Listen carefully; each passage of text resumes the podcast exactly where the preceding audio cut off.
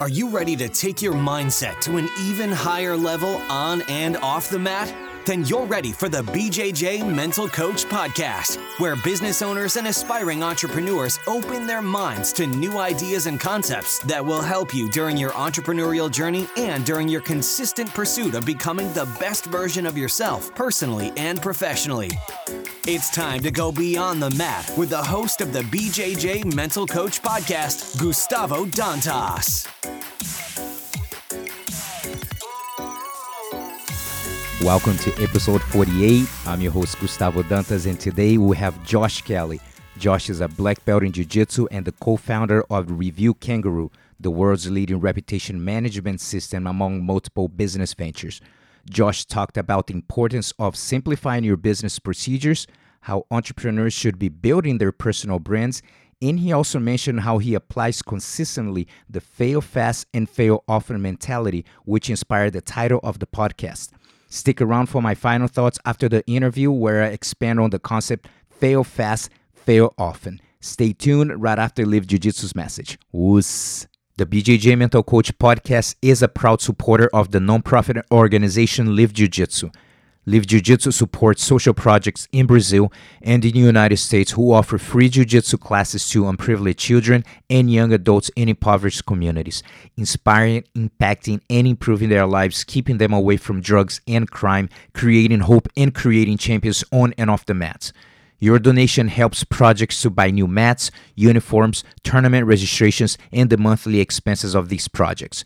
As a supporter, the BJJ Mental Coach donates all the profit of all online courses and merchandise to Live Jiu Jitsu. For more information, please visit www.livejujitsu.org.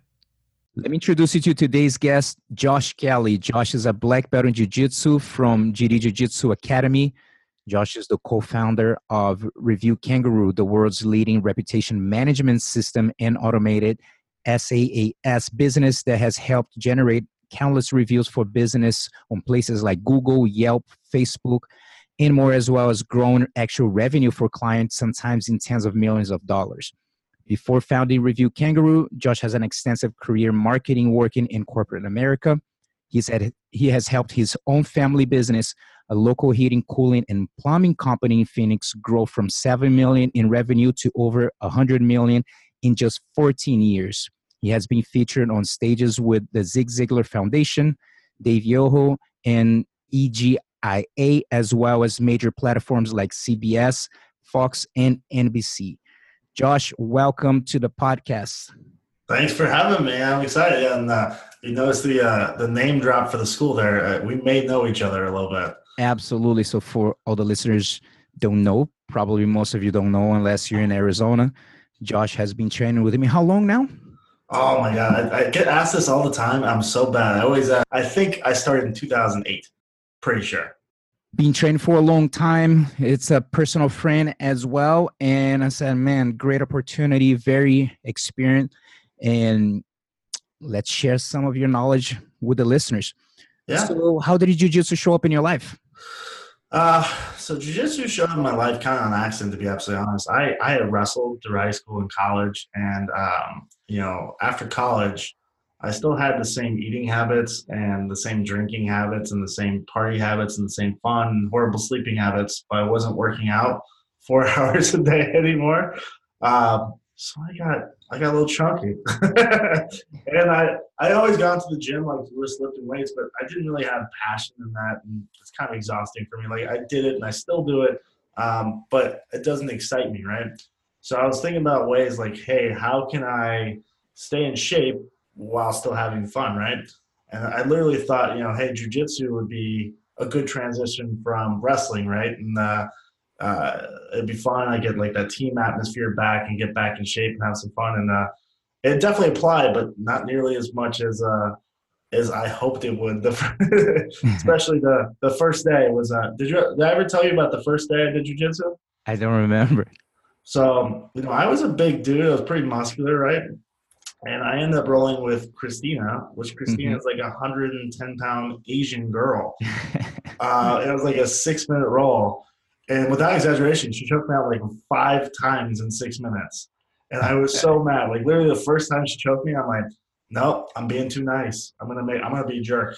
And I was a little bit of a jerk, and it got worse. And by the end, I'm like, what is this witchcraft? Like I was addicted from the start. Like I'm like, I gotta figure this out. This is not acceptable anymore. and during this journey, how do you feel jujitsu relate to life? Um, I mean, jujitsu relates to life in lots of ways. Like I, I, I go back to wrestling, right? So I have a wrestling background. So jujitsu was a fairly easy transition mentally uh, from wrestling, right? It gives you the ability to push your body beyond what you really thought was capable and what you thought was good. I think physicality is very important in life. So you have to have something that you're working towards physically. Um, otherwise, stress could just overwhelm you and overtake you. Um, and really, it's just the it's the second family for me. It's a way. It's you know, it's my friends, it's my family, it's it's part of who I am at this point. It, it kind of integrates in almost everything anymore. Mm-hmm. And how did a entrepreneur came up in your life? When did you have the spark to pursue entrepreneurship?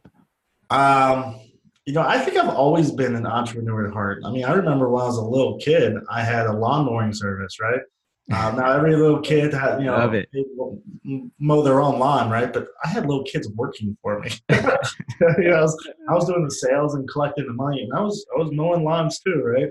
Um, but I think I've always been an entrepreneur at heart, and really, right after college, I, I've always worked. I've always been a hard worker. I've I mean, I did installs for HVAC. I've done sheet metal. I've done dug ditches. Um, I've done all kinds of stuff, always from a very young age. Um, but I always thought, I don't know why. I think it was just the way I was raised, I guess, um, that I could figure it out. And when you have that passion and you know you could figure it out, it gives you the freedom to do some crazy stuff. Mm-hmm. So after college, what was your first entrepreneurial, um, let's say, venture? I don't know if you're still in college and why you're doing it, but after college. I mean, I definitely did some entrepreneur stuff while I was in college, but they were all fairly minor, you know, making 10, 20 grand a year kind of thing. And I was piecing stuff together. Um, after college, I worked for ESPN for a short period, right? And then really it was with my own family's business, a plumbing and HVAC company here in Phoenix.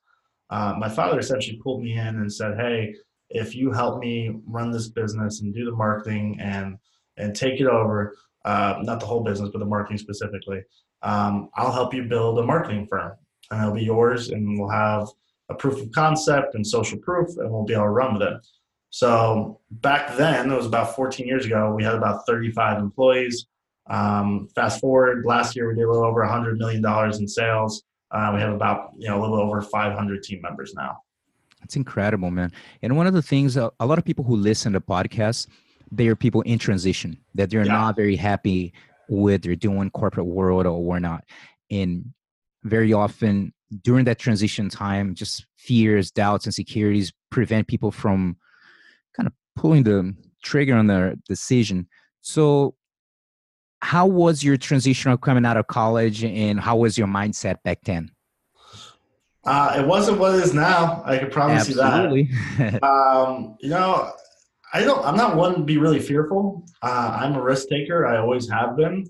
So that wasn't the issue. A lot of people are afraid. I mean, I tell people all the time the difference between someone like me and someone who's really smart, really successful, but will always work for somewhere else is really only one thing, and it's the willingness to take risks. I'm willing to take risks consistently, and sometimes they don't pay off at all, and it burns me burns me horribly. But sometimes they pay off amazing and that's worth it for me, right? Um, when I was coming out of college, um, really, I was just trying to get my feet underneath me. Like, I, I didn't grow up with a lot of money. I didn't grow up wealthy. I didn't have any money in college or after college, right? Uh, like, literally none. Um, so I was just trying to scramble and figure stuff out, and that panic helped me a lot, right? Now I'm in a different position where I really don't worry about money anymore. Money's not a driving factor for me at all anymore. It's not my why. Um, it doesn't really play into my thought process hardly at all anymore. So uh, I don't know. Does that kind of answer your question? I Yeah, guess. no, no, no. Keep going. Yeah, yeah. No, no, no. Because no, you're just saying because some people are, just have some fears, and like you said, man, courage is a it's a hell of a habit. You know what I mean? Because uh, there, there's a saying that uh, is not courage is not the absence of fear is feeling that fear and doing anyways. Of course you're gonna have the butterflies be like oh man i'm about to do some big boy stuff here. Of course it's gonna bring some tension. Now if you get paralyzed by that that's a problem you know? But as long as you you move and i feel that i'm a risk taker in a way i think i ended up in, in the united states somehow. You know what i mean? I had to get the, ah. the courage to to leave and and and everything. I believe there are moments in my life that my emotional maturity was lower that I think maybe I didn't my self awareness wasn't there and maybe I didn't pursue something that I maybe I should have at the point but maybe I didn't have as, as much clarity as I had. But it has been a long long time that I can say that I'm not going to do something because of maybe fear or don't believe or I, I I mentioned this in a podcast all the time. I just really don't have time to think about that. You know, it's it's gonna work it's just just do it so uh, basically if it, this is something uh, that is just ingrained with you which is amazing but it's something for the listeners to think about that man courage it's to be crucial if you don't take some of the risks and you did in a perfect time to right off college which doesn't mean that for some people be like ah, i'm too old to take risk and that is not a good way to look at it either yeah no i mean there's no there's no limit on when or how or why you should take risk. And it's, it's different for everybody. Not yeah. everybody's meant to be an entrepreneur, right? It's not like this glorious, amazing lifestyle that, you know, hey, I get to work whenever I want and it's so simple, it's so easy, and money just rolls in, right? Now you can get to a point where that happens. Um, I'm at that point now, but that took years of not. I got. I went from having like one boss to having hundreds or thousands of bosses, right? Um, you lose all freedom when you start becoming an entrepreneur, right? Um, but here's the thing like, fear is a natural part of life. It is. There's no way avoiding it. It's still making conscious decisions regardless of fear, right? Fear should never hold you back, just like judgment should never hold you back. The only people you should care about in your life is your family and you everyone else you can care about, you can love, and you can take care of, right? But if if Gustavo doesn't like them launching their business, I mean, really, I don't care. Like Absolutely. it just doesn't matter to me because that's not. If if I could get past my own smell test, that should be enough. For sure. Now, what do you say It's your worst entrepreneurial struggle, and what did you learn from it? My worst entrepreneur struggle. I mean, I've had Maybe a lot. One, yeah, I mean, that's what I was gonna say. Maybe you know some some of them some of the lesson was like oh okay i got this lesson really well i'll never forget this yeah so i'll tell you i'll tell you the first time so i the type of entrepreneur i am um, i'm i'm pretty good at ideas um, i'm very good at being creative i'm a good leader all these things have been learned uh, you know i wasn't born with it right but something i've never been good at and probably never will is attention to detail that is not my strong suit. That's not who I am. I am an ideas person. I'm a sprinter. I fail and I fail fast purposely, right? Um, I remember right when I started working with my family at Parker and Sons, which is the HVAC and plumbing company. I was buying ads, right? And I remember specifically because it was so painful and so embarrassing. Um, but I did a Yellow Page ad. Yellow Page were, were bigger back then, right? Um, and I spent $45,000 on this ad, which is not a crazy amount of money, um, but it's a chunk of change, right? It was way more money than I had, that's for sure. Um, and I went through the ad and everything looked great. And we placed the ad and I get the, the ad and my father calls me into his office. He goes, Hey, I want to talk to you about this ad. I'm like, Yeah.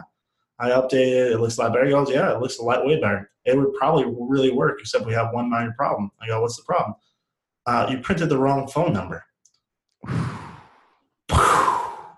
Mm. Couldn't buy the phone number, couldn't get a hold. Like it's a dead phone number. I wasted forty five thousand dollars like a month into starting that position, and I paid it back. Mm. And I did mm. not have forty five thousand dollars at the time. It was so incredibly embarrassingly painful. But here's the truth, right? Looking back on it, that was one of the best lessons I could have had. Trust me, I've lost way more on waste. I don't know about stupid decision. That was pretty stupid, but I've lost more um, but learning that lesson, like I'm a big fan of, as weird as it sounds, like I try to fail quickly. So I'm either going to succeed quickly or fail quickly. At that time, I didn't have that mindset, but I did by accident. Uh, not in a positive way, but I think that was one of the biggest lessons I ever learned was uh, I'm still not thorough. Like that's not my skill set, right? But I learned that that's maybe not my skill set. Number one, um, I always check phone numbers now. Always, always, always.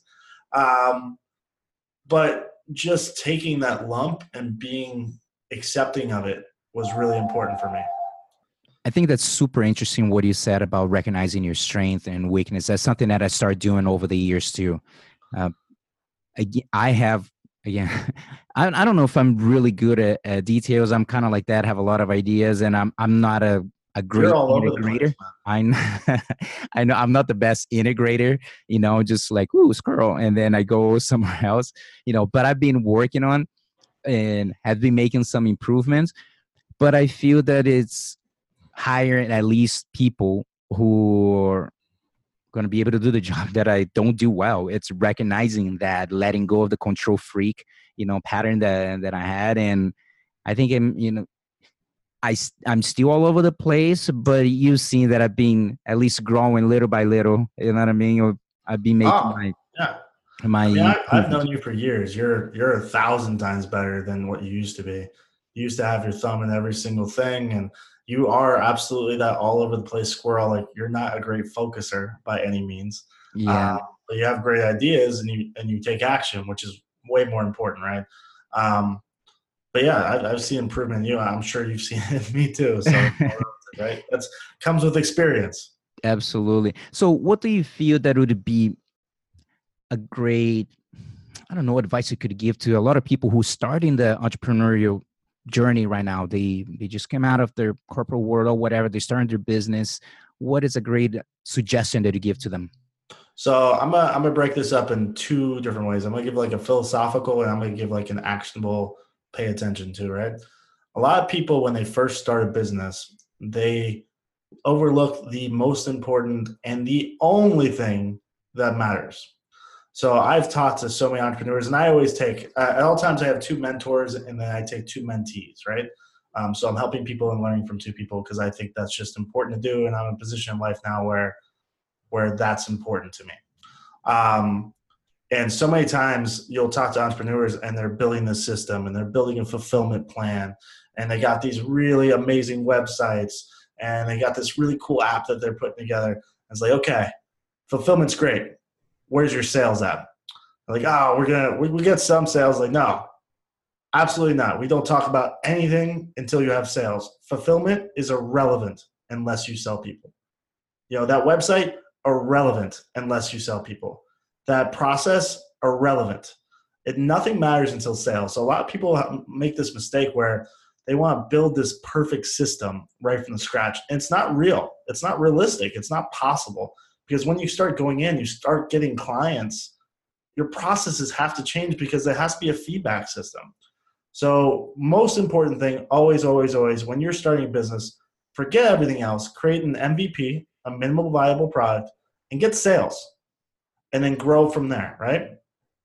And then my philosophical thing would be um, really learn quickly right? A lot of people say that you know you never fail as long as you learn from it. I actually don't believe that. I think you fail if you don't learn from it quickly. So be willing to take the risk, to spend the money, to make the effort, to take the loan, go all in if you're going to do it, and either succeed quickly and or fail quickly and make quick changes. I I despise entrepreneurs that you know they're running the system and it hasn't worked for a month, but they're just rolling it out. It's like so what have you changed in the last month? And we're like, we're about to make a change next week. It's like, I changed things after three days. First day, it's an anomaly. I don't care. That doesn't freak me out. Second day, I start to get worried. Three days is a trend. Third day, after the third day, I'm making some change, even if I'm not sure about it, because making a change and potentially getting right is way better than not making a change and guaranteed not getting it right. Right. Yeah, that's very interesting. And one of the things that I I talked a few, uh, few podcasts ago to sometimes people ha- maybe try a marketing strategy or something, and it doesn't work. Maybe they hire someone to do a sales funnel and they end up generalizing, oh, that stuff doesn't work. That's why I don't do it anymore. I just had a conversation a couple weeks ago with a friend of mine. Uh, I saw him actually um, in an airport and then we're talking and, and he trying some of the marketing stuff, but it doesn't work. Like, man, but you can generalize. I mean, the same way you do to have good doctors that can help you. There's bad doctors can kill you. They're gonna have good jujitsu instructors, bad ones. They're gonna have good marketers, bad ones. So if you're willing to, like I said, you know, uh, realize quick that this guy sucks. I remember the first guy that I hired for funnel, it was straight in a toilet. Now I think it was uh, up five grand that was straight in a toilet, but even though it's something fairly small for a small business, five grand is kind of a lot. Five grand's five grand. I don't care who yeah, you are. and but at least what from okay, I guess this is not the guy, and I had to uh, look for someone. And now we're in a better position with that as far as funnels and stuff for the academy, which is great. You know, so I think this is a, a great point too. So, what do you tell people when they kind of like generalize things like that? Yeah, so it's hard to generalize, right? Like, so there's certain things I don't do in my business because I because I haven't found the make work. But then I talk to other entrepreneurs and I know it can work, right? Um, anything done perfectly can work, right? I don't care what you're doing. If, if you're selling a digital product and you do direct mail, that certainly works, right? I haven't been able to make it work, but just because I haven't doesn't mean it doesn't True. work, right? So I, I just caution people like, number one, don't do things or not do things because your competitors or other people don't do it that's not a decision making process for me. It certainly weighs slightly, but not not as much as you would think. Um, you know, you get to a certain point in your business, and really, I think it's shortly after your break even. So, hey, you're making more money than you spend. Um, then you start getting this ability to play more, right? You get to take more risks.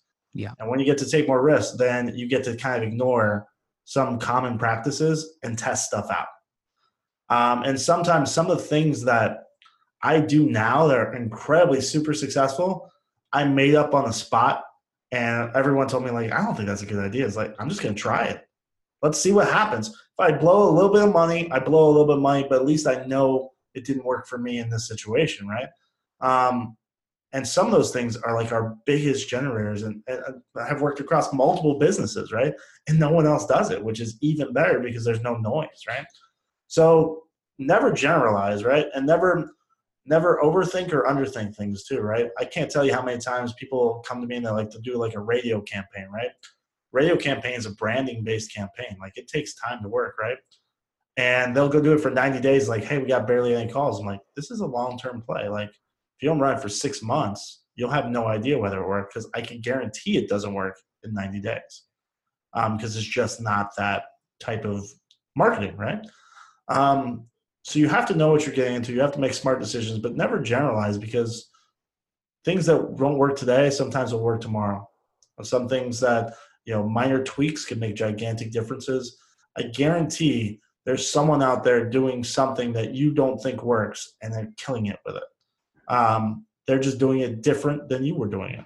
Doesn't mean it's wrong. Doesn't mean it's better. Doesn't mean it's worse. I'm just telling you that's that's the case I think it's great. Uh, sometimes we have some meetings, uh, sometimes for the academy or for the events, and I talk with Nigel all the time. Sometimes we, of course, I'm looking into some trends, what's going on, something that attracts me. Maybe I'll get a little idea here, do my own little salad of whatever thing it works, yeah. and said, but there's a lot of people uh, doing this here, and I told him, Nigel, but that's why I do different. You know what I mean? I do the best I can to do with everyone else not doing it, and has been working so far with the academy with the events especially with the events doing different things different ideas and yeah a lot of the things that i tried the events are like oh that was a bad idea that was you know it didn't work or i lost money or maybe didn't even it was it wasn't good overall for the logistic or for the competitor whatever Yep. But every tournament, you know, you've been helping with the tournament forever, so you know like how far we came from the tournament. You know what I'm saying? You. Oh you yeah, I remember the flip scorecards and the yeah yeah all the beginning and the the raggedy fences that barely stood up. like, yeah, but that's that's the process, right? Like you start exactly. with an MVP, you do with what makes sense, the least amount of work, effort, money you could put on, prove the model, and then make adjustments.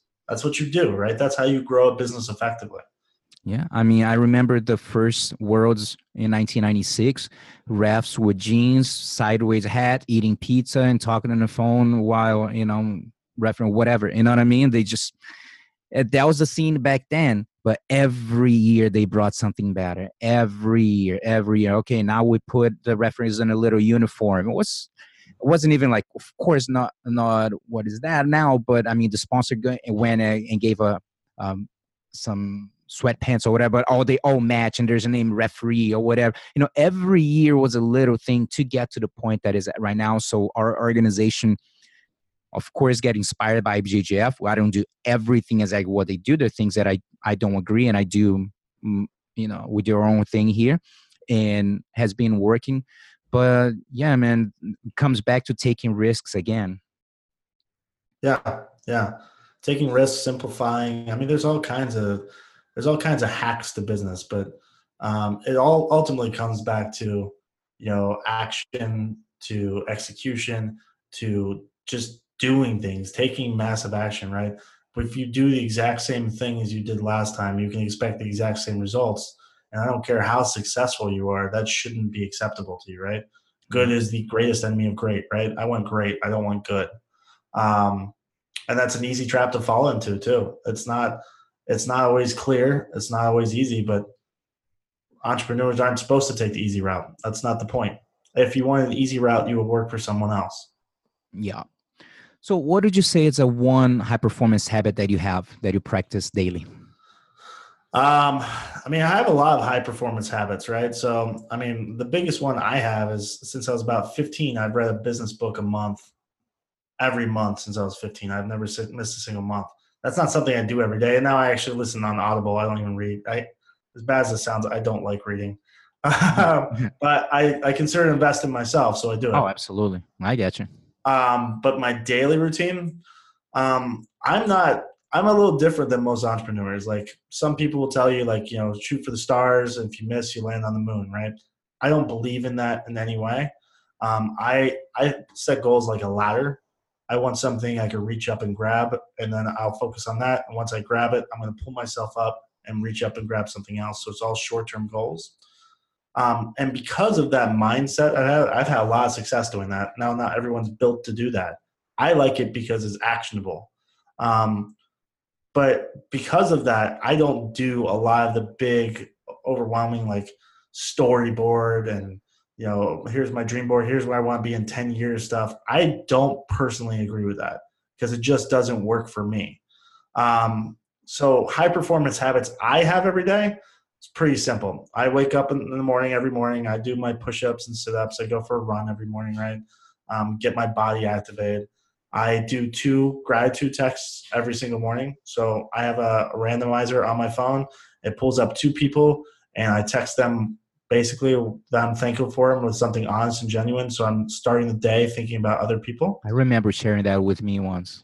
Yeah. Yeah. Yeah. I, I love that. It's very powerful because it's, it's it just cool. sets you in a good mindset right away. Right. Um, I do do like a mantra every morning. I don't do like this half hour thing. Some people spend a lot of time doing it. Mine's like three minutes, like two, three minutes. And it's basically like, Hey, what do I want to accomplish today?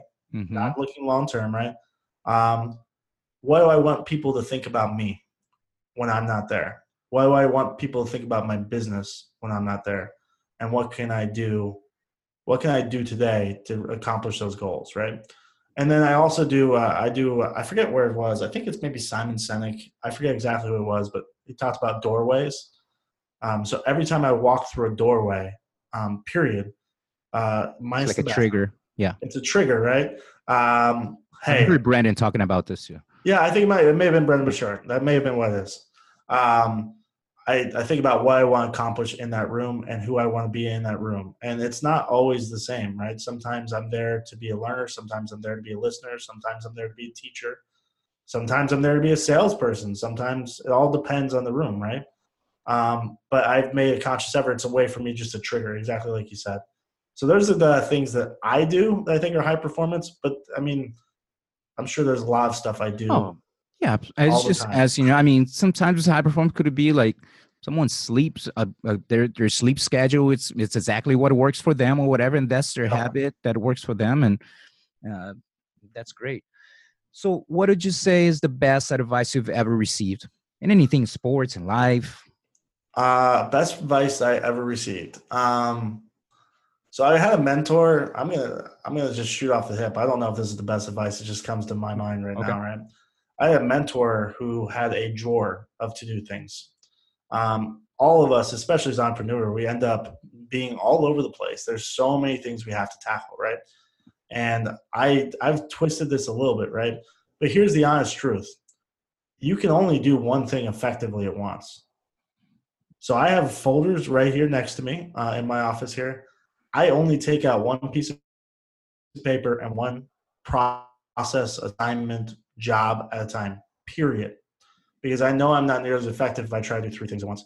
And I will not quit that until it's done. And I time block. I do all kinds of stuff to do that, right? I think time blocking is very effective, important when you get really busy. Um, controlling your own schedule is very, very important. Um, leading by example. I mean, there's so many things we could be talking about here, right? But for for me, it's it's focus. Focus is how you actually achieve execution. Ideas are cheap, executions would matter. Trust me, some of the ideas that I've ran with that worked incredibly well are the stupidest, simplest ideas. I just actually did it consistently. Um, and no one else, or not no one, but very few others do. And that's been my key to success is, you know, steal an idea, borrow an idea, come up with an idea, simplify it incredibly so I can teach it and just do it every single time. Um, so I don't know. That, that's a that's a bunch of information. yeah, no, no, no. I love the idea of the simplifying, and one of the things that uh, I've I've been doing probably I would say going into four years into time blocks. So I'm really turning my phone off. So yeah. my phone is often uh, turned off, and that really helps. And like 50 minutes on 10 minutes off type of deal. You know sometimes if i i'm on a really good flow and creating content i'm like oh, i gotta keep pushing through. But for the most part i do that break. And sometimes even the the 10 minute break is just to get my mind off. I mean i have my my guitar my things here sometimes it could be like just playing a song really. And then i get up and i get some water or whatever and then i'll get back in. And actually helps me just to get my mind off what i'm doing for 50 minutes just to recharge and come back in it definitely helps uh, helps my creativity my learning process. So it's something that uh, i've been implementing for a few years been paying off man. You know uh, that uh, it, as you mentioned i struggle with focus but i have made so much improvement on using those little tools that you mentioned of time block of turning my phone off and the same thing that you do like picking you know uh, minimizing because i know i have a lot of things going on but okay today i always have the question to what is my mission of the day what do i have yeah. to accomplish today to move forward with my life so i do a lot of things but today i'll be like i cannot look into anything else this year needs to be done today period mm-hmm. and then i put my focus on that so it took me years to actually get in the habit but i i'm I did make a lot of improvement the past three to four years. Yeah, it's it's one of those things like time blocking me. I literally time block my day every 15 minutes, so I know what I'm doing every 15 minutes, right? And if I'm supposed to be answering emails from nine to 10, I answer them from nine to 10. Come 10:01, if that's not on my schedule, I'm not doing it because I I do purposely, right?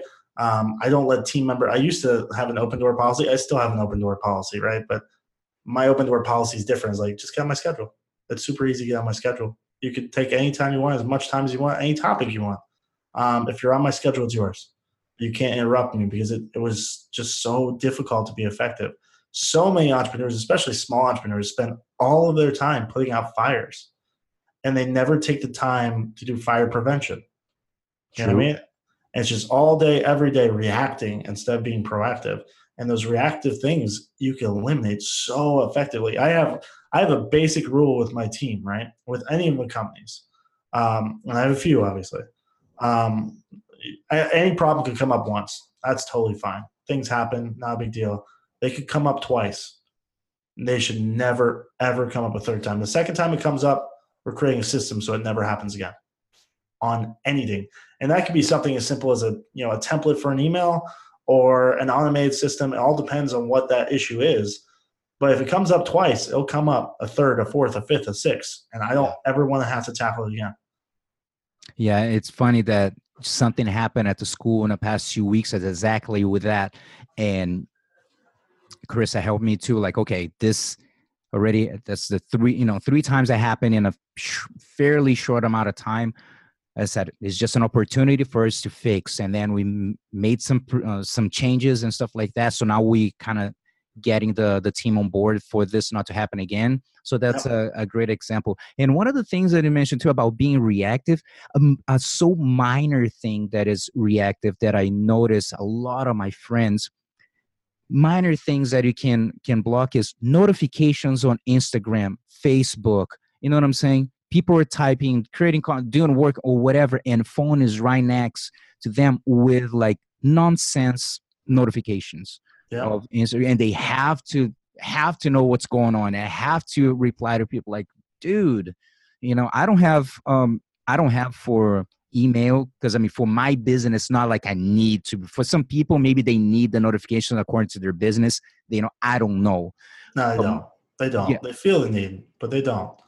Very Which few. Is, there's very few businesses out there where you're actually an urgent issue. Mm-hmm. Very, yeah. very few. Like I don't care. I don't care what you tell me, Gustavo. You know, an issue with the gym, unless it's on fire, Absolutely. it's not urgent. I tell this Carissa all the time. I'm like, if someone is, they will find if something's really bad. Like we really need Gustavo. Only Gustavo can solve. He needs to know this. Like really, you know what what that issue is. You know, very interesting. And but yeah, people get in a habit, and so many. Uh, when you look at it, man, you end up wasting a lot of productive time of the day just checking the little, little minor message, a little, you know, uh, BS nonsense message. But people need to know what's going on with the Facebook world or, or whatever. But um, so, what did you say? It's a an advice you to give to someone's coming out of college, kind of in a sim- similar situation that you were, and mm-hmm. they going into the entrepreneurship world, what kind of suggestion you to give to them? Maybe it would be maybe you have a kid at some point, you know what I mean? And around that age, you'd be like, hey, let me just give you my two cents. I'm not saying that you need to follow this. I'm just saying this is what I saw. This is what I lived. What mm-hmm. would you say? Yeah. Uh, so, I mean, that's kind of a generalization, right? So it really depends what you're doing. Like I own a SaaS business, a software business. I own a marketing firm. I, I just got. Uh, I'm working with a new company that's did venture capital worth three billion dollars now, um, which is kind of crazy. Uh, I have a home service business, right? So, like each of those, they're going to be very different steps of how to do it, right? But let me give you some advice that is a fairly recent opportunity, right? That could change the whole game for you, right? So it used to be you built a business and the business was facing forward that's what it is. And i, I have that uh, in some cases for sure. Um, but if i was going to start over and start from scratch right knowing everything i know now i do it now really effectively. But i haven't done it until like the last two years and that's personal branding and building social proof. So i've i've become at a point now where ultimately I am the business, right? Now, that being said, some people have personal branding where it's their business. Like, like I, I was uh, with uh, Russell Brunson, Tony Robbins, right? Um, for years, Tony Robbins didn't have a business. He had a really high paying job, but if he stopped working, he stopped making money. I'm not saying do that, right? You need to have a business that makes money without you. Until it makes money without you, it's not a business. But Personal branding is a great way to build a portfolio for yourself and launch opportunities that you have never had before. So I do podcasts all the time. I do webinars all the time. I've spoken at gigantic speaking events, right? And what I'm doing there is I'm borrowing authority from other people and creating authority on myself, and it affects all of my businesses. Um, Absolutely. Because it ties it directly with me, and it's something that's 100% scalable it's 100% usable across all businesses. Like if I started a, a burger shop tomorrow, which, which I wouldn't, we're not doing that. um, if I start a burger shop, that personal branding I could use to drive customers right now. I know I can. With the experience I have and everything too, that that certainly applies, right? But we're in a place now where, you know, there's those, you know, Instagram models, there's that YouTube guy, right? Where they're selling ads. That's still not business, right? Because the moment you stop working, you stop making money. But using that mindset to your advantage and then building an actual business around it, beautiful, huge. So, what is a good uh, tip that you could give for someone that it's it's working on uh, that building their personal brand? The first time I heard that concept was Gary Vee about four years ago. Yeah. Him uh, talking about that, I found was very Gary interesting. That, great example of a personal brand. Like yeah. Most people don't even really know what Gary Vee did originally or what he does now. it's not relevant, you know what I mean? Like, but he does a ton of stuff now. Um, but it's just his name. You know, what I mean, like he's just he's just running stuff. Um, I remember him talking about. He said like every time you open up. This is years ago. I don't know if he still have the same idea or whatever, but is that at the moment that you open an account on social media or whatever, let's say Facebook, you automatically a personal brand. Now it's your choice if you want to monetize it in that or not. But mm-hmm. automatically you put in yourself there. You you open a, social media account, that's basically what you're doing. So what did you say? It's maybe like early beginning, really beginner information for personal branding. Yeah, so really beginner information for personal branding is is pretty simple. Like number one, you need to have a business built around it. Don't just be that YouTuber that gives. Uh, now, let's be clear about this. You can make money doing this. I would not suggest you do this though um, do that YouTube video where you're doing inspirational quotes every day, and like that's not very scalable. It's hard to do. Um, it's a lot of effort to take audiences and build them like that. And it's hard very, to rely on someone in, in a platform that if yep. they go out of business or they stop, you know, they change practice or whatever, not what you do. Yep, hundred percent right. Um, I'm a much bigger fan of stealing slash borrowing audience, right? So this is a perfect example, right? Like yeah. I don't do podcasts for me because I know how difficult podcasts are to do. They're a lot of work and a lot of effort, but I could guest podcasts on on this podcast, and now everybody on here knows who I am. I could get them in the funnels. I could talk to them about entrepreneurship. I could talk to them about RevuKangaroo, our amazing social uh, social proof platform where we get thousands of reviews for people. I could talk about marketing. I could talk about Pulse that um, uh, new company I'm working with is like Uber for home services. It's freaking incredible. If you have a home service business, look it up. Um, it changes everything when you start thinking that way, right? Build that business around it and then use that personal branding to drive that business. Don't be that just that figure, right? Actually do it with a purpose and a plan. And really, the easiest actionable steps is number one, creating content. Like just start doing it. Um, you're not going to be very good at it first. No one is. Um, that's not the point. Um, but start doing content and use other people's audience to build your own. And that could be, you know, Facebook stalking someone after, or a group, a lookalike audience after you just did a podcast with them. That could be targeting events. Like here's a, a genius hack if you ever have a speaking event. I when I go to a speaking event, right? I generally try to get booth there. I target the literal building that the conference is at. That could be a hotel, that could be whatever. And I am going to spend 200 bucks a day on YouTube and, and Facebook and target just that building. So everyone sees me ridiculous amounts of times. And you'd be surprised, like the That's second great. day of an event, they'll come out to me like, you guys are freaking everywhere. I've seen you guys for forever. Tell me what's about your business. I'm like, no, you haven't. You've seen me for a day and a half. you know, like, but just create the content, spend the effort, and just start borrowing and stealing audience. It's so hard to build your own audience from scratch. You don't have to do that anymore. You just don't. Take someone else's audience, make their own by delivering amazing content, and just keep working at it. Um, and then obviously have the business model behind it. Behind it, don't just don't be that inspirational guy. You certainly can make money, and I know lots of people make a ton of money doing that but they could make a thousand times more by having a product or a service or a system behind that they can consistently sell and they can make money without them having to work. That is great. Now, what did you say is a, a book that has made an impact on you? Let's say mm, it's kind of hard to say. Of course, you read so many books, but it's in different moments of your life that maybe one book came in and kind of clicked maybe earlier in your career. What did you say?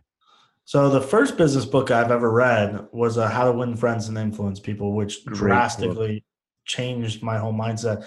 I mean, Gustavo could could uh, probably uh, agree with this, but I live my life pretty close to that book. Um, yeah, I, I, I try to be that person 100%. Like I make the attempt to always know people's name, repeat their names is their favorite word.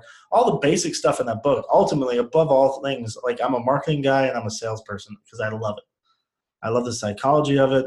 That was a book that I read at a very young age, uh, comparatively, and just blew my mind. So if you haven't read that book, it's like the first business book of all time, basically. You have to read that and the examples are way out of date, but it's still brilliant, beautiful information. Um, other books I've read, I mean, I've read so many, like Simon Sinek, Know Your Why, I think is a really super powerful book, especially once you're into your entrepreneur journey. Um, it's hard to know your why when you're starting.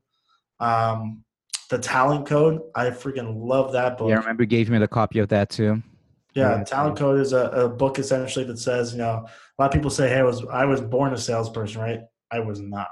It had to be learned, and it goes through not only the psychology but the the physical physical aspects of of why people are really good at why they are, and it's not because they're innately talented at it, ever, without exception. True. Um, I don't know. I mean, there's there's so many books. Here's the key, guys. Like, read books. Uh, I listen on audio. Just get on a club, get a membership. Just look it up. Like, if you do a book a month, you will drastically change your life. It's an investment in yourself. And trust me, I hate reading. I don't enjoy it in any way. Um, it's a chore for me. But I know every book I read, I, I mean, I've read books that made me a million dollars. I've made, read books that, you know, took me five hours and I made $10,000. Both are good. I've, I've read books that I didn't like anything about them, but I stole this one great idea that was huge for me. Um, so just spend the effort. Like a lot of people, hey, what book are you doing? Like, and then they never read any books. Just just consistently read it, self improve, and and you'll be fine, right? My goal, like, and it's because of my mindset, right? Short term goals. I I don't worry about big stuff. I would just want to be better at something today than I was yesterday. Period. That could be literally almost anything. It doesn't have to be business related, right?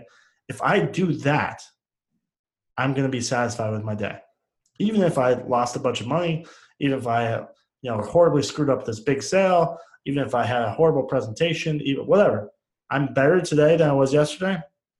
It'll figure itself out. Yeah, I always mention here the podcast too. I used to be really, I still uh, with audio, and last year started to build my reading habit back up. So I'm actually enjoying because it was short too because of the focus issue. Yeah. But um, but something that I built back up last year, and, and I'm actually I get excited part of my routine in the morning to read, and, and I tell people that, man, ten pages per day, you know, three thousand six hundred fifty pages a year, and that's about fifteen to twenty books, depending how thick they are. That can not can just can, but it will change your life if you get the right books, of course.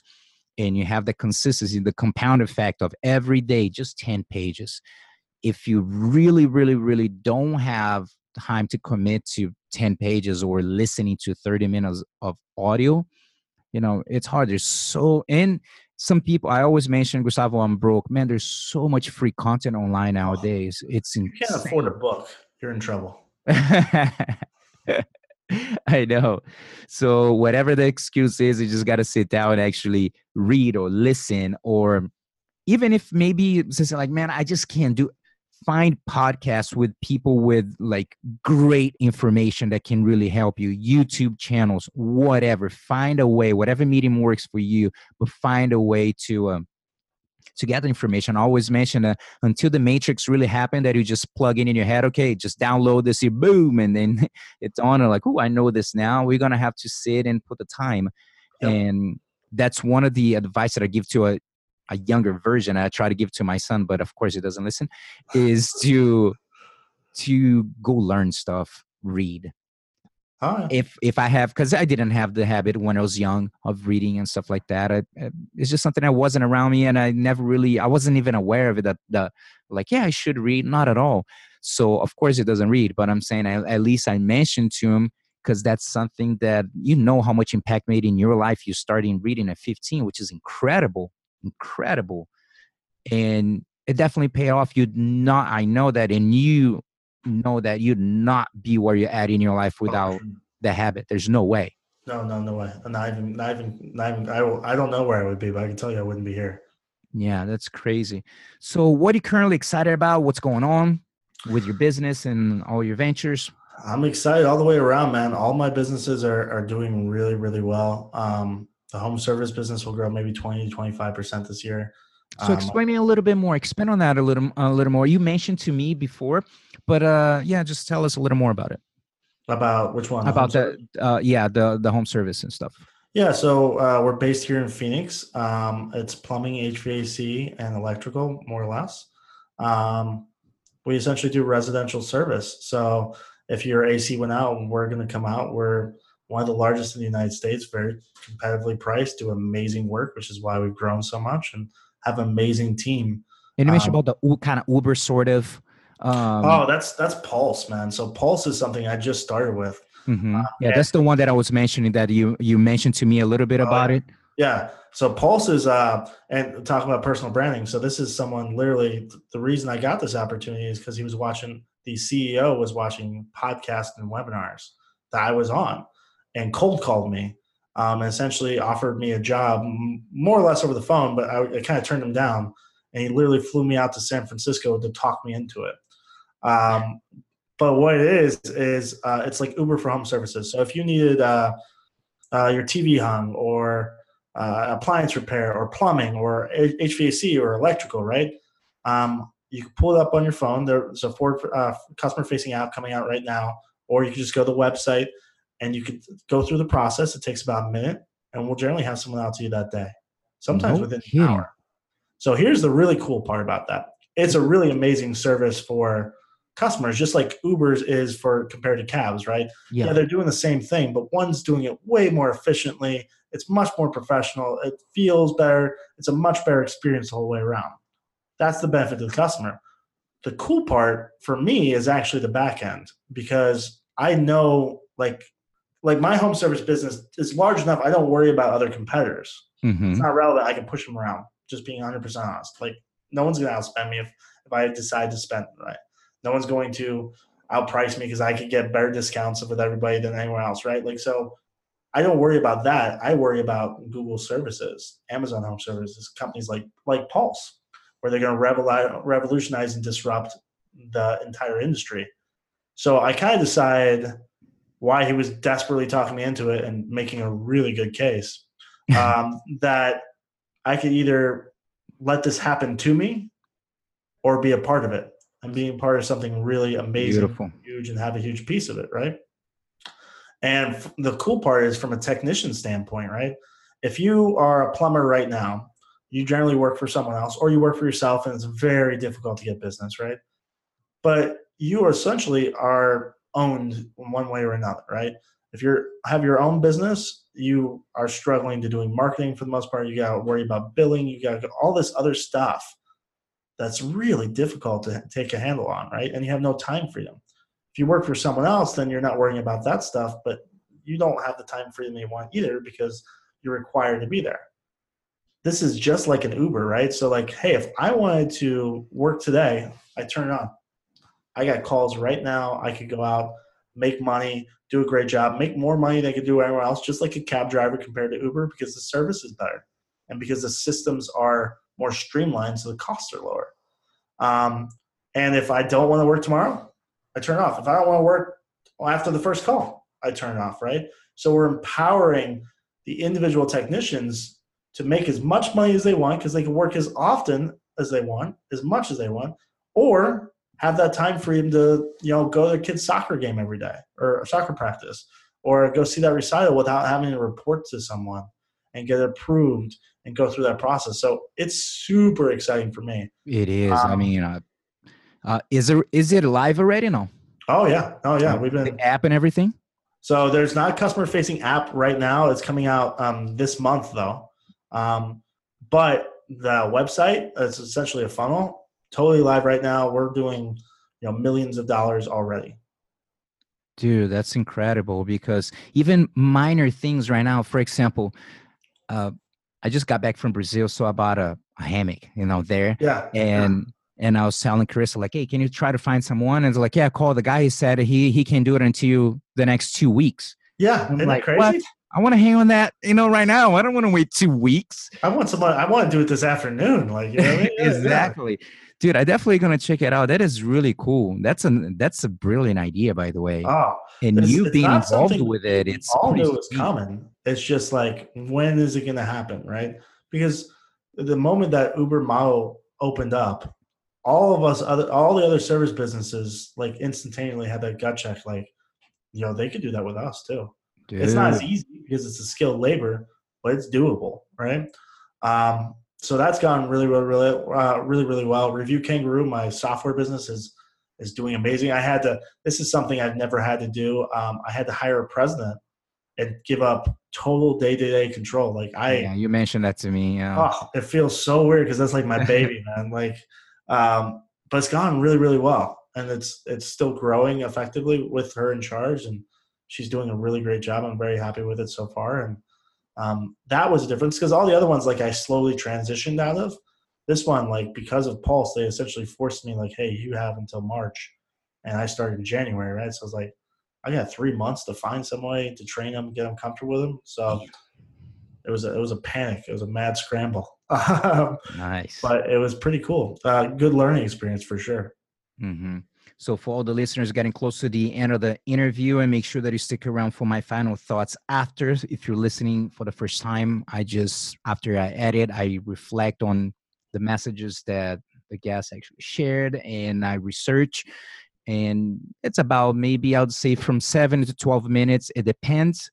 And for people who don't know, that gives me a lot of work. Sometimes I can kill it in two hours, boom, done. Sometimes it can take me three days of researching. Sometimes I even read books just to create this 10 minute content. And it's something that every time I do my best, and that's the mission of the podcast to inspire, impact, and improve the lives of others. And the idea is with this audio of seven to 12 minutes, be able to do that in some way and somehow in, improve your business, your your life in any way that we can. So how people can reach you, Josh, if you want, I don't know if you're on social media or email, whatever you want to talk, people that maybe want to know more about uh, Review Kangaroo for their business. Uh, what do you say?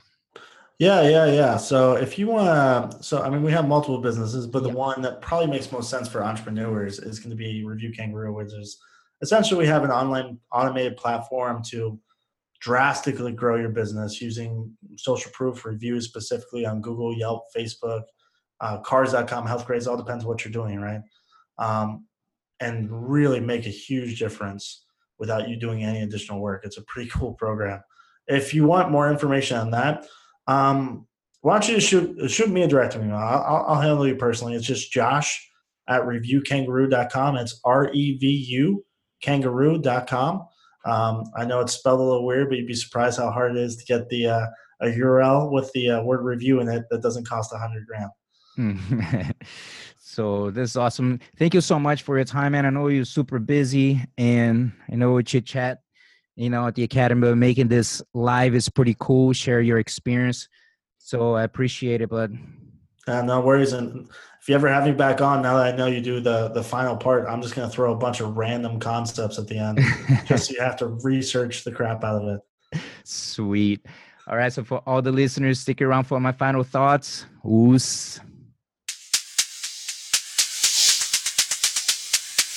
Let me share with you my final thoughts from the interview with serial entrepreneur Josh Kelly. If you're listening just to the final thoughts, Josh is a black belt in Jiu Jitsu and the co founder of RevuKangaroo, the world's leading reputation management system among multiple business ventures. Josh talked about the importance of simplifying your business procedures, how entrepreneurs should be building their personal brands, and he also mentioned how he applies consistently the fail fast and fail often mentality. As you already know, I like to research my main takeaway from the interview and expand on the topic for you during the final thoughts. There is a book called Fail Fast, Fail Often How Losing Can Help You Win by PhDs Ryan Babineaux and John Krumboltz. Sometimes I read a book just to learn more about the topic and share with you. However, since I've been working on two other books and plus a lot of projects with my businesses, I research and learn more about the book through book summaries on Google and YouTube. With that said, today I'm going to expand on the concept fail fast and fail often, and hopefully it can inspire, impact, and or improve your life in some way. Essentially, the message of the book is simple. Stop overthinking and start acting. You doing so will help you to achieve the success you desire. Successful people are not afraid of making mistakes and failing. They get out there and they try out new things and find out what works and what doesn't, and you should do the same. The topic goes along with the previous final thoughts from episode 46 with Christian Woodman C titled Facing Your Problems Head On, where I mentioned that after every experience, you should ask yourself two questions. Number one, what did you do right so you can keep doing it in future events or experience? And number two, what would you have done differently to minimize the chance of getting an undesired outcome again? Reflect on it, learn, and grow from it. For example, I was watching an interview a couple days ago with the comedian, actor, and producer Kevin Hart on YouTube with Joe Rogan's podcast. He gave a great example of how he uses the fail fast and fail often concept. At one point in an interview, Joe Rogan asked, Where do you practice and come up with your stand up material? These are not the exact words he used, but here it is. I like to go to random comedy clubs like in New York to build some structure within a set that I'm trying to figure out. Once I get a skeleton of what I want to do, I go to Florida, for example, for two weeks. I run through some jokes and then I go to places like Colorado, Utah. I go to random clubs that people don't expect to see me at. I visit a lot of places, and the goal is to get out of there with a foundation not to have a complete set. Then, when I'm done with the foundation, I will do a little comedy club run. Next, I'll do a full run of two or three months in, about seven shows per week. After that, I take to smaller theaters. When I get to the point I get the laughs consistently, the punchlines are working, I have flipped back and forth in every direction, that is when I test it out in arena. Until it doesn't sound the way I want in an arena, I won't take to a tour. It takes at least one year to almost a year and a half to build a one hour set. Then the tour can last for another year and a half. The last tour we did 157 shows before we put on Netflix, said Kevin Hart. How about that for failing fast and failing often? Whatever jokes are not funny, he doesn't dwell on it. He learns from it. He either cuts from the set or tweaks it and move on. Trial and error and the failed attempts that inevitably result often lead to improvements in your skill. He's not afraid of making mistakes. Now, what about you? Are you afraid of failing? Well, I hope not, and I hope you have been taking massive action consistently in your personal and professional life. So, from what I gather from the Fail Fast and Fail Often book, is that most people don't take action because of fear of failure. For those who don't know, in 2014, I wrote a book titled Launching Your BJJ Competition Journey After 30 10 Steps to Maximize Your Tournament Experience. In chapter 1, I share with you the benefits of competing, and I also share why people often don't compete, which is the fear of failure. Maybe you can say, Gustavo, I don't compete because I have zero desire for competing. It's not for me. Fair enough. The problem is when people want to compete but they don't do so because of fear failure. This is not about jujitsu, by the way, it's about understanding your patterns. I discovered a lot of my negative patterns and anxieties through jujitsu and jujitsu competitions. And you can discover as well. That is why I'm such a big fan of jujitsu competitions as a great personal development tool. Plus, you have a great chance to implement the fail fast and fail often concept. Of course, Jiu Jitsu is a great personal development tool. However, when you add performing in an under pressure situation, it brings a whole new element to the equation. I'm going to share with you a few paragraphs from my book. And if I'm correct, I believe I have shared this before in some previous thoughts. In the book, I asked, Do you have fear failure? Do any of the following statements apply to you? You worry about what others think of you. You question if you are good enough.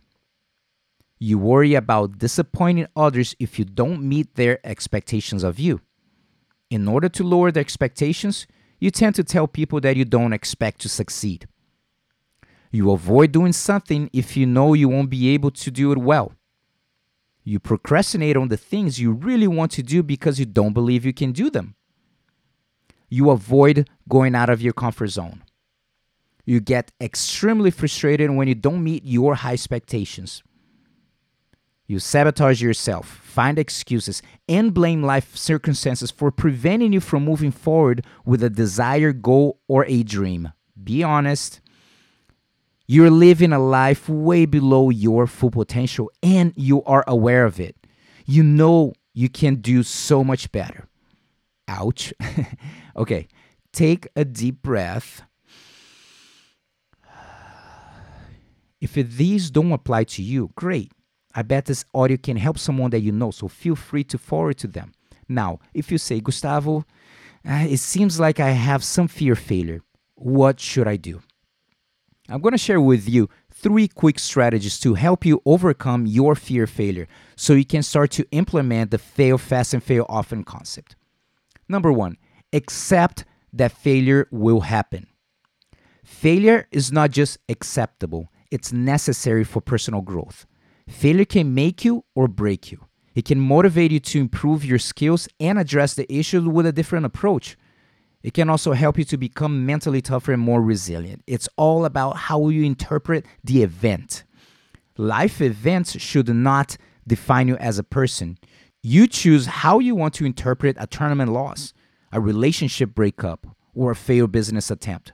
You can respond to or react to the fact or the event. The choice is yours and only yours.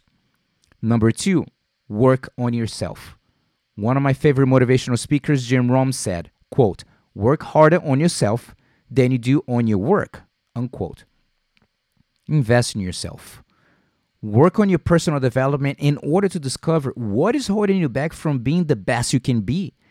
Find the true cause of your fear and resolve it. There are plenty books and free courses that can help you to give you clarity. Number three, embrace the fear of failure. I have good news and bad news for you. The bad news is that negative patterns, assumptions, worrying, doubts, and insecurities associated with fear of failure do not disappear. They are part of the human emotional experience that you can never get rid of. The good news is that you can learn how to become conscious of it. Learn how to control your fears, otherwise, they will control you. To wrap up, no one likes to fail, but fear of failure can hold us back from amazing opportunities. Taking risks and learning from the inevitable failures along the way allow us to live authentic and fulfilling lives. And as John Maxwell said, quote, fail early, fail often, but always fail forward, unquote. OSS. We're glad you were able to join us for this episode of the BJJ Mental Coach Podcast, but the lesson doesn't end here. Watch the videos and download the audio of the 10 mental mistakes BJJ competitors make and how to avoid them for free when you subscribe to the BJJMentalCoach.com. Don't miss the chance to find out what might be holding you back from being your best self on and off the mat. That's the BJJMentalCoach.com.